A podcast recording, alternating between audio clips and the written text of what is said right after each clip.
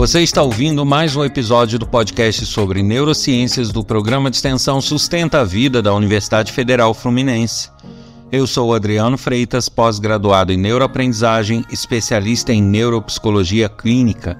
Nesse episódio, mais um da série Opiniões, com o tema Linguagem, o poder da palavra. Como de costume, eu volto aqui a lembrar do meu livro na Amazon, Neurociências e Educação, Entendendo o Mecanismo.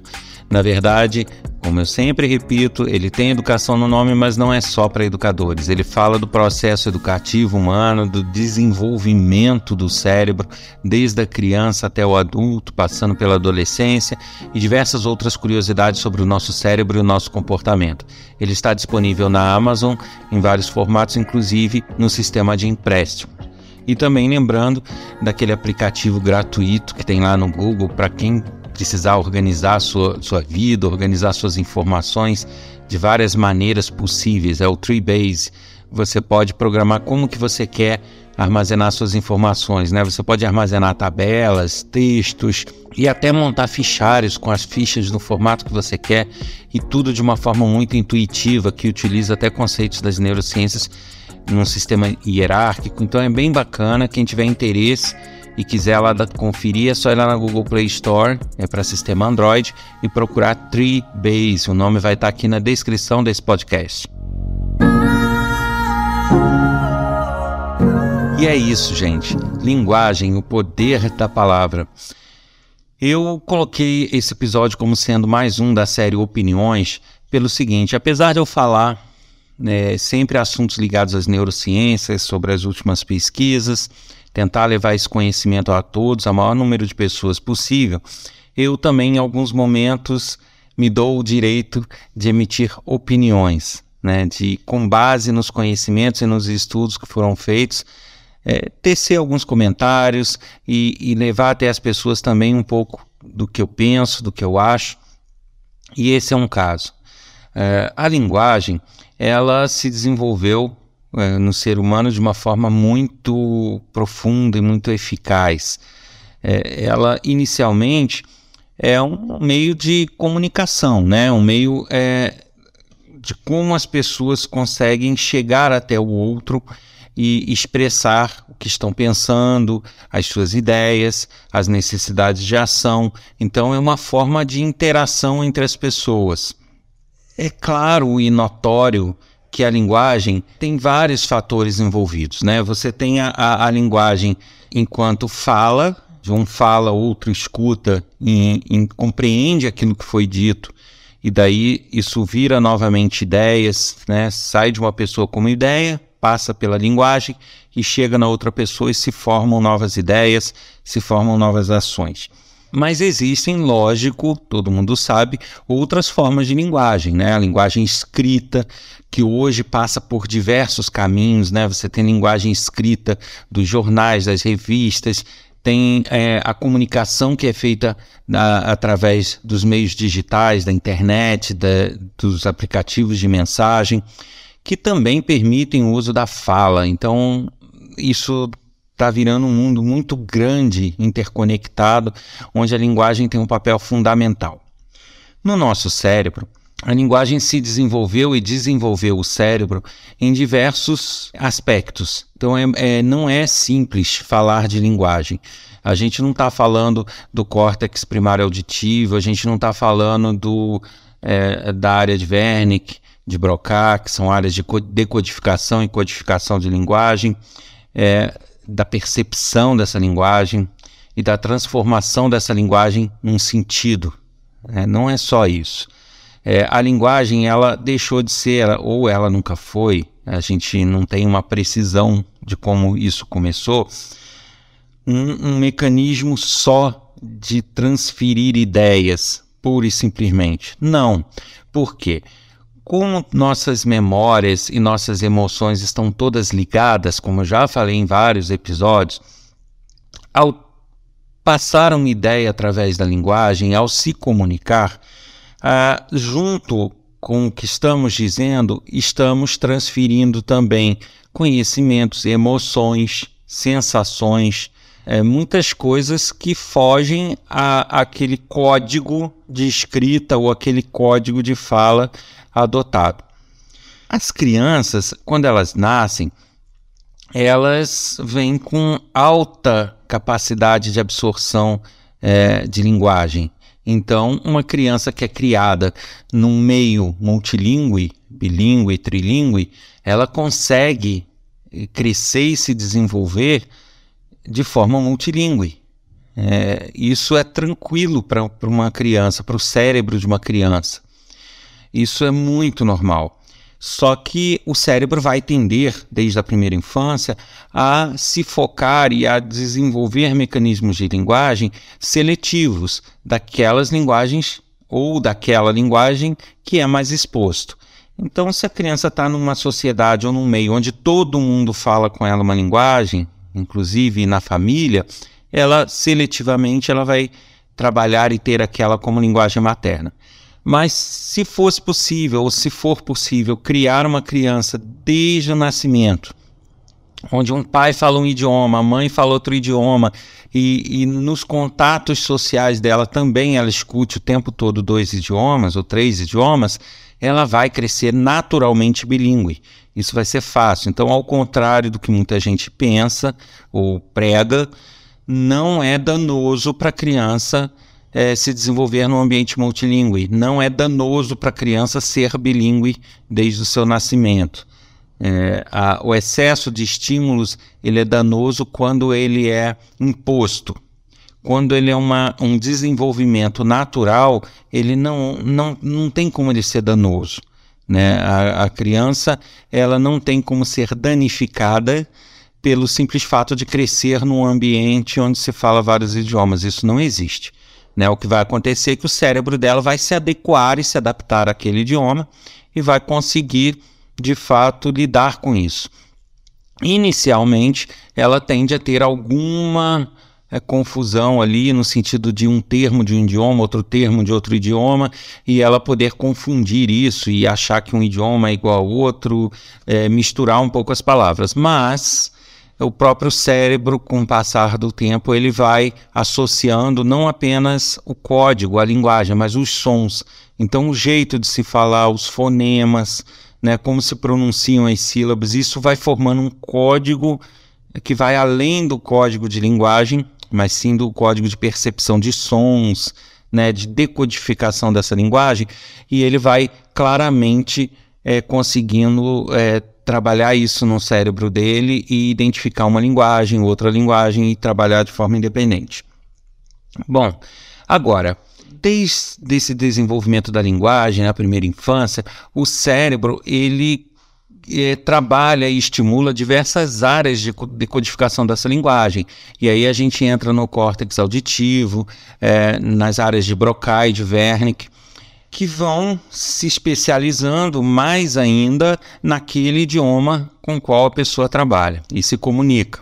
Quando a gente fala em desenvolvimento de linguagem, a gente não está falando somente do desenvolvimento do código de linguagem, mas de todo um, um entendimento de contexto, de toda uma carga de conhecimentos que são atrelados à linguagem. Né? A, a, gente tem que pensar aquilo que eu sempre falo: as nossas memórias, o nosso banco de dados que o cérebro usa para trabalhar, ele não é composto só por linguagem, ele não é composto só por fatos, ele é composto também por emoções, por sensações, por sentimentos, por opiniões. Então, quando a gente lida com a linguagem, nós obrigatoriamente vamos lidar com isso tudo.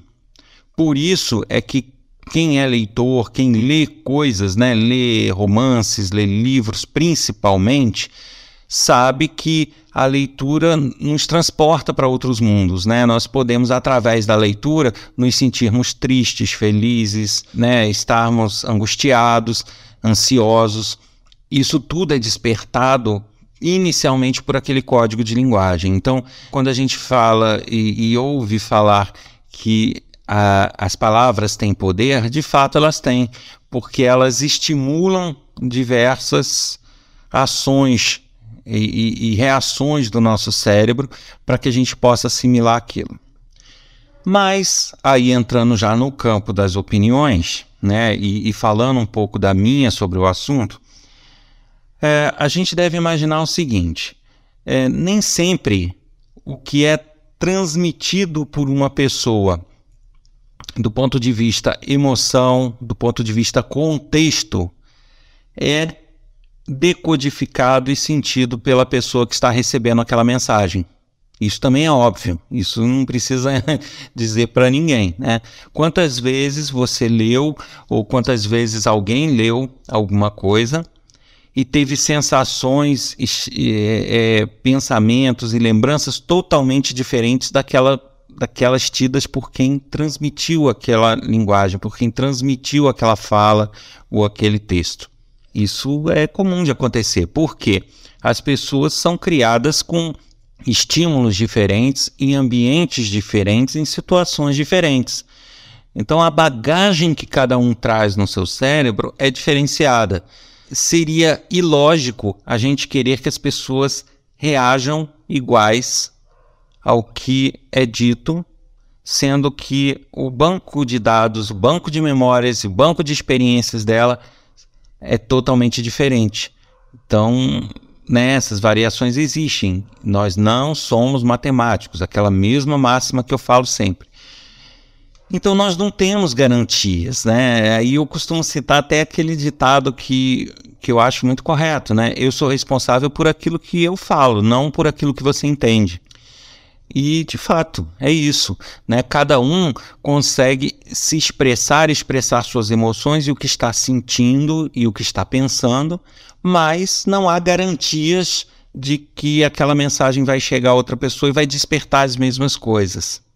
E aí é que entra a minha grande opinião, que eu acho que é controversa, né? Algumas pessoas, muitas, aliás, muitas pessoas não concordam com ela mas eu mesmo assim é uma opinião e eu vou deixar aqui, deixando claro essa divisão, né? A partir de agora eu vou expressar a minha opinião. Até que ponto devemos nos submeter a um formato ou uma forma de linguagem como sendo algo determinante do contexto e não o inverso? Né? É uma reflexão muito importante. O que, que eu quero dizer com isso? Até que ponto nós devemos é, dar importância às palavras em si, ao código de linguagem, como se ele fosse determinante do que a gente pensa, ou do que a gente age, ou do contexto onde está inserido. Até que ponto a gente deve considerar o, que usar uma palavra é feio, usar uma palavra é bonito, usar uma palavra é humilhante, usar outra palavra não é humilhante? Até que ponto essas regras de sociedade que estamos vivendo podem realmente determinar o contexto? Ou será que é o contrário? Né? Uma palavra, por mais feia que possa parecer na convenção da sociedade, ela pode estar sendo usada de forma muito respeitosa e nada feia, dentro de um contexto, dentro né, de fatores que levam a, a esse entendimento. Então, é essa grande reflexão que eu quero trazer. Nós temos que lembrar que, é, como eu falei, nós temos diversos meios de tráfego das mensagens, né? As mensagens são faladas, são escritas, são transmitidas pela internet, por um comunicador de celular, por diversos meios, por um papel frio, mas é, existe por trás das palavras um contexto, né? E que reforçam ou não o sentido das palavras. Então, as palavras elas podem ter no nosso cérebro efeitos diversos, a mesma palavra pode ter efeitos diversos, dependendo do contexto onde ela é utilizada. E aí, quando eu falo de contexto, eu falo de da forma de se pronunciar, no caso de linguagem falada, nas expressões faciais, nas expressões corporais, na situação em que ela está sendo dita, né, no tipo de evento que ela está sendo dita, no caso de textos, da forma como são colocados os outros parágrafos, a ideia total do texto, a ideia central, já que nós não temos as expressões num texto, de repente ilustrações, de repente né, a situação onde aquele texto foi publicado. Então, isso tudo formam contextos que nos permitem avaliar a, a linguagem que está sendo usada e nos dar um reforço a certas sensações e um enfraquecimento de outras. Né? O chamado contexto. Uh, e aí eu volto àquela reflexão, né? Até que ponto devemos pesar fortemente esse contexto ou não no uso das palavras, ou no, na compreensão dessas palavras? Onde eu estou querendo chegar? Vou ser bem objetivo eu vejo é, um policiamento muito grande da sociedade no que se refere ao uso de palavras. E aí exigindo que se use eu, eufemismos para que uma palavra não tenha aquele peso ou não, não pareça ser pejorativa ou não pareça prejudicar alguém ou, ou causar mágoa em alguém ou causar aflição. Só que a gente entende que existe por trás das palavras o contexto. E o que eu acho, aí já é minha opinião, né? Frisando sempre isso. Eu acho que nós não estamos tendo muitas vezes na nossa sociedade o equilíbrio de perceber até que ponto uh, o mero uso da palavra é ruim, mas deix deixando de lado, esquecendo o contexto onde ela é usada.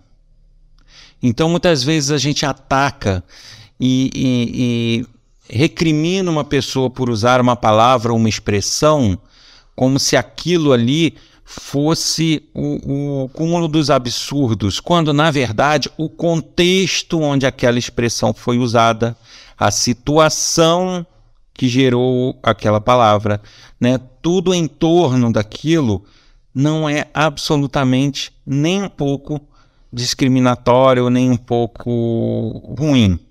Então, como que eu vou atacar pelo simples fato de ter usado uma palavra e exigir que a pessoa use outro? Né? É, é essa reflexão onde eu quero chegar. Né? Até que ponto estamos nos, nos rendendo à mera análise do código em detrimento à análise de contexto? Né? Até que ponto devemos nos policiar para levar em consideração também os contextos que estão por trás dessas palavras? E eu vou dar aqui exemplos clássicos, né? É, a, até um tempo atrás era comum, era normal se falar favela, favelado. Aí, depois de um tempo, né, eu até entendo por quê, porque isso levava a ideias discriminatórias, isso trouxe toda uma carga de discriminação, começou-se a ter um policiamento aí para que as pessoas abandonassem o uso da palavra favela e favelado e passassem a usar eufemismos, né? Comunidade. E aí a pessoa mora numa comunidade, a pessoa não mora na favela, ela mora numa comunidade. Só que é, aí é que eu entro. Eu posso falar ou me referir à favela e favelado de uma forma contextualizada muito mais respeitosa, amigável e, e sincera e, e, amiga do que uma pessoa que está falando comunidade. Né? Eu posso me referir à favela de uma forma totalmente é, construtiva e não destrutiva. Da mesma forma, eu posso me referir à comunidade de uma forma muito destrutiva porque o contexto vai alterar o significado que eu quero dar àquela palavra. E aí volto com esse questionamento: até que ponto nós estamos dando mais importância ao código favela e até que ponto nós estamos dando ao contexto onde isso é aplicado? Percebe?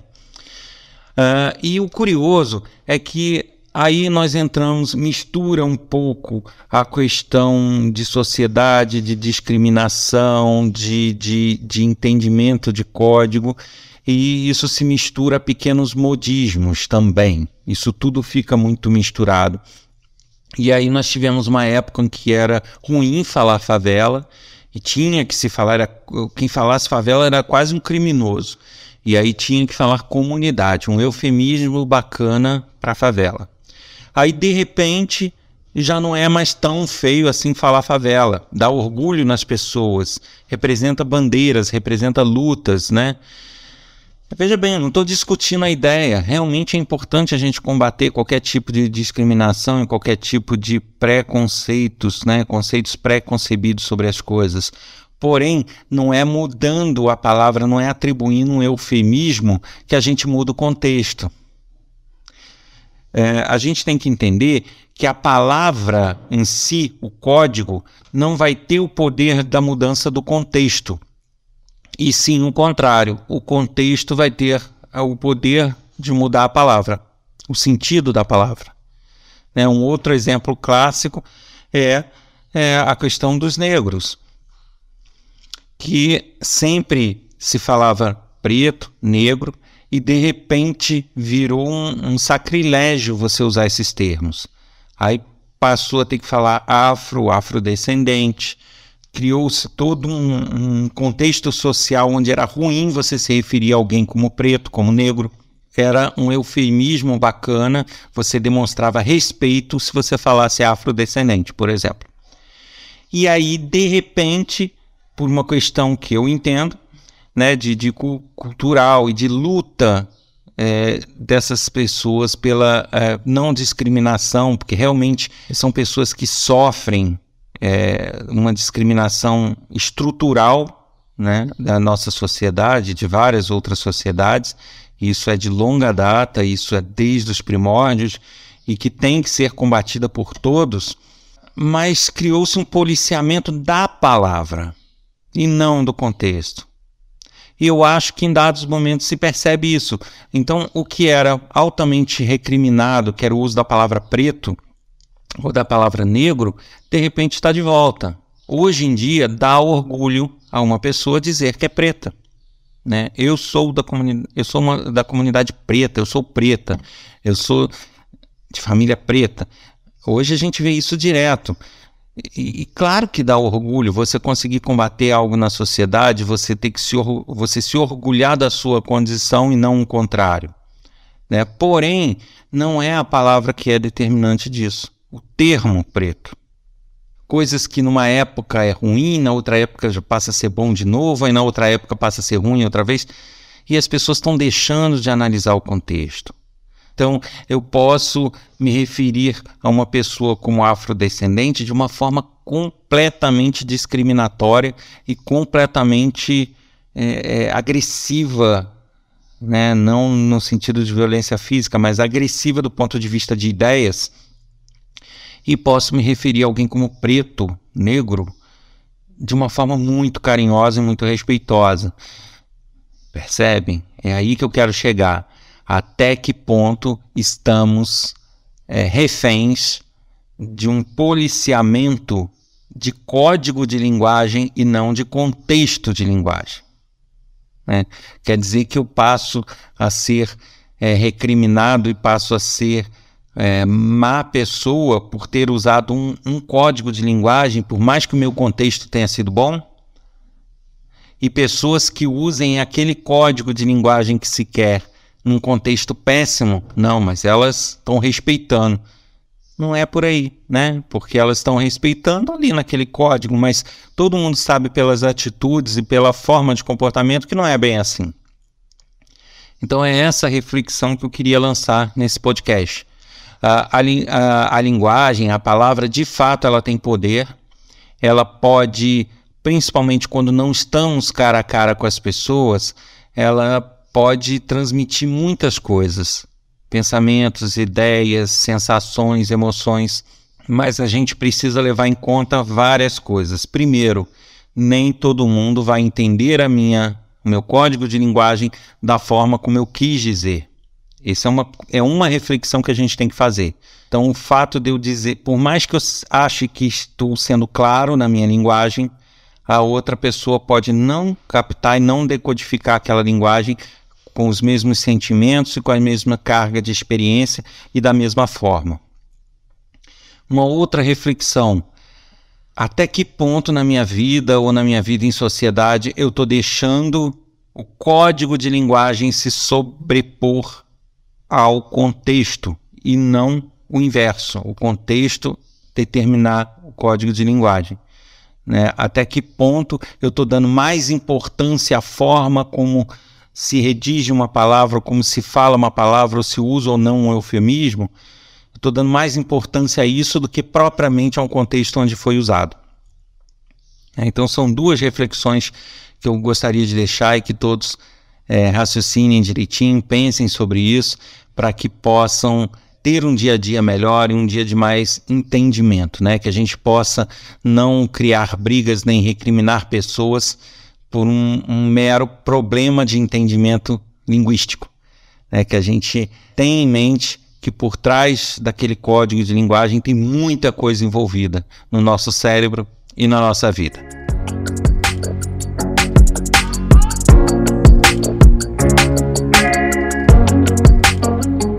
Você ouviu mais um episódio do podcast sobre neurociências do programa de extensão Sustenta a Vida da Universidade Federal Fluminense. Eu sou Adriano Freitas, pós-graduado em neuroaprendizagem, especialista em neuropsicologia clínica. Se quiser escrever dando sugestões, dicas, críticas, elogios, basta enviar um e-mail para podcast@sustenta-vida.com e não deixem de conferir lá o aplicativo para Android em Treebase. Até a próxima semana. Te encontro.